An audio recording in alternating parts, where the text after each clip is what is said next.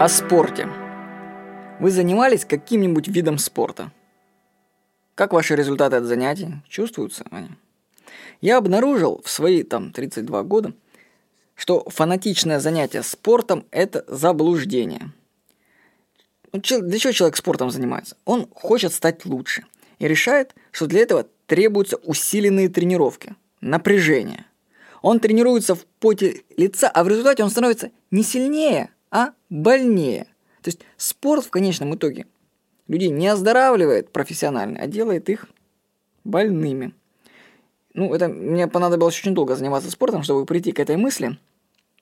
Я в детстве сам начинал с того, что занимался акробатикой, прыжками на дорожке. Ну, знаете, там фляки, сальто, планши, винты. Вот. И однажды я... Ну, и там на батуте прыжки были. И однажды я там спрыгнул с батута и вывихнул себе локоть. Ну, знаете, когда локоть смотрит на тебя. Так вот. Невеселая штука, конечно. Вот. И я прекратил заниматься акробатикой после этого, но мне локоть вернули на место, он зажил, и я, что-то я не знаю, с чего это, я снова пошел на акробатику. Мы пошли вместе с моим одноклассником Жориком. Ну, Жорику в этом плане повезло, он же на первой же тренировке сломал руку, когда прыгал фляг назад, и на этом его акробатика закончилась. А я что-то ничего сразу не сломал, вот, ну, только там по мелочи, под вывихи всякие. Вот. И я продолжал заниматься, это вообще меня очень жутко угнетало, но у меня было такое сознание, что заниматься нужно, это надо, делаешь через, может быть, это, конечно, волю закаляет, ты делаешь через «не могу», встаешь в семь утра, едешь там на гидрострой, у нас в городе Краснодаре, где центр Мачуги, там прыгаешь, прыгаешь и прыгаешь. Ну вот, в общем, я через «не могу» ездил туда, и единственный шанс, моему телу, видно, это надоело все, и у меня что-то в локте хрустнуло, какое-то такое редкое очень заболевание, отделилась косточкой, плавала в локтевом суставе. Ну, вот когда, ну, у меня бабушка врач-рентгенолог в Зиповской больнице города Краснодар, я у нее там знакомая, она повела, чтобы меня там вылечили.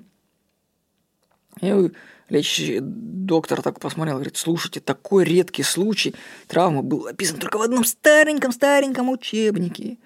Про вашего мальчика нужно статью в журнале написать, сказал. Вообще, меня это очень обрадовало, конечно.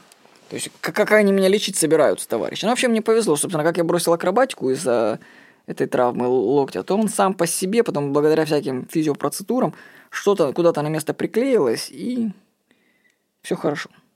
Или вот другой вид спорта – футбол. Ну, я с детства люблю футбол, очень много играл. Вот. А все чем закончилось? Что я порвал мениск из связки.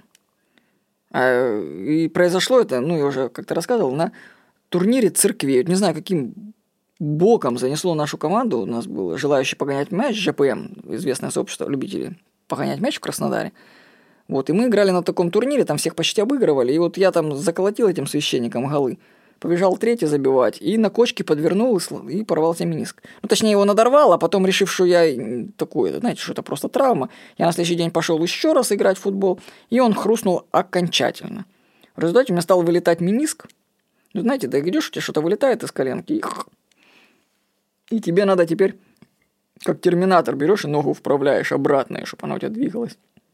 Дальше. В итоге все-таки я прооперировался в конечном итоге. Мне там что-то подрезали, ну, не до конца. Мениск-то плохо вырезать весь. Что-то там подрезали. Ну, в общем, нога стала меньше выскакивать, но выскакивает. То есть на этом моя карьера в футболе закончилась. Единственное, что меня развлекает, иногда мы там играем в политехническом институте с девочками, знаете, вот женский футбол, женские команды, вот это мой уровень, такие низкие скорости, плавные, можно там в девяточку всегда забить девчонкам. Вот это я играл так, уже сейчас давно не играю.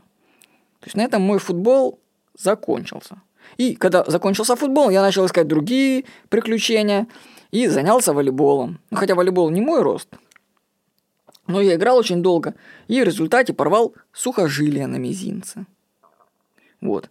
И причем, знаете, вот я скажу, если интуиция говорит, не иди куда-то и не делай, то не надо этого делать. Вот было предчувствие, что не нужно было играть вот с теми парнями в волейбол, они какие-то мутные были. Вот команда мутная, знаете, бывают люди мутные. Что-то им не нравилось на этот. Я мячик неправильно принял, и хряп, и у меня мизинец перестал разгибаться, так повис это. И мы поехали в городскую больницу, и там говорят, там мы вам сейчас спицу надо вставлять, чтобы выпрямлять, вы там разработаете. И вот я уже в операционной, мне такое обезболивающее местное, и он берет такую, этот хирург, дрель такую, и начинает сверло подбирать, ну, чтобы спицу, мизинец нужно просверлить от ногтя. Блин, у меня до сих пор след. Я сейчас смотрю, до сих пор след остался. Что-то там зацепили. Ну, в общем, сверлят мне этот мизинец, разговаривает о том о сём, со мне там стружка от костей летит, запах такой, знаете, приятный. Не, не то, что приятно, не напряжен запах костей, когда они летают в помещении, когда тебя сверлят. Вставили мне сви- спицу, и вот я вот, если у меня палец тогда вот, ну, как бы не разгибался, то теперь он у меня не сгибается. Я сейчас смотрю на него, ну, ну, ну да, не сгибается. Ну, это не самое страшное, конечно, что, но все равно неприятно. Не, в волейбол я продолжаю играть, продолжаю играть по мелочи. Но все равно, понимаете, к мениску дополнилось мизинец. И, кстати, почему-то на одной и той же левой стороне. Кстати, говорят, это карма, что если на какой-то части тела ты все постоянно ломаешь. Я слышал такое, что если левая сторона, там это мама, а правая это папа, ну, короче, такая. Но я ломал с двух сторон свои суставы, поэтому вот. Так что волейбол тоже меня повредил. А есть еще ведь спортивные единоборства, на которых люди усиленно друг друга ломают. Вот. Ну, я однажды один, ну, пришел на одну всего тренировку, на одну.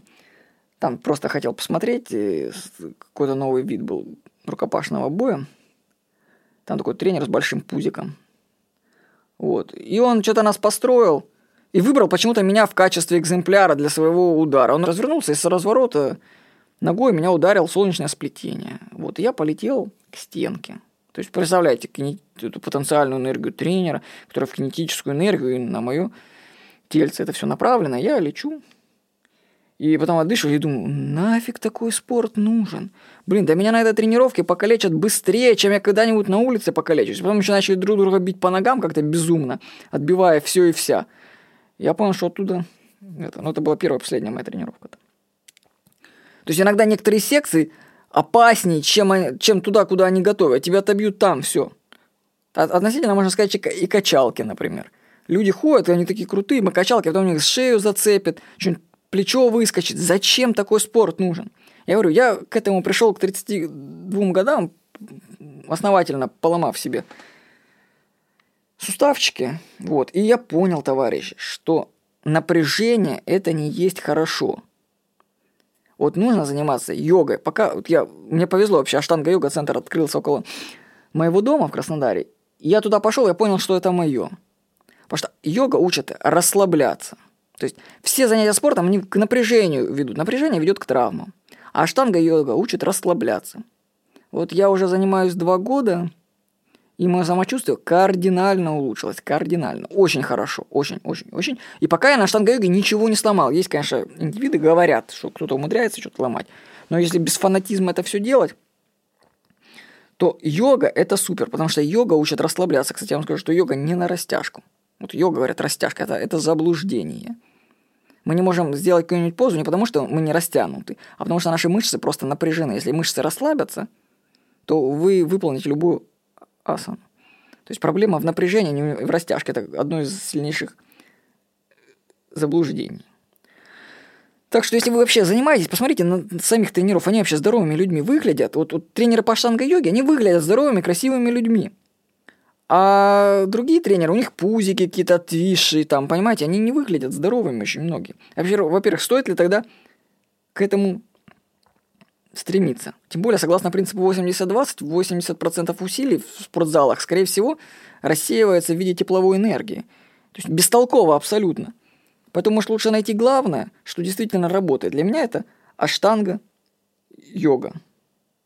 Так что я хочу вас предостеречь от чрезмерных фанатичных занятий спортом, которые вызывают напряжение. Я это проходил. Лечение стоит, потом, стоит дороже каких-то там промежуточных результатов. Не стоит себя насиловать спортом.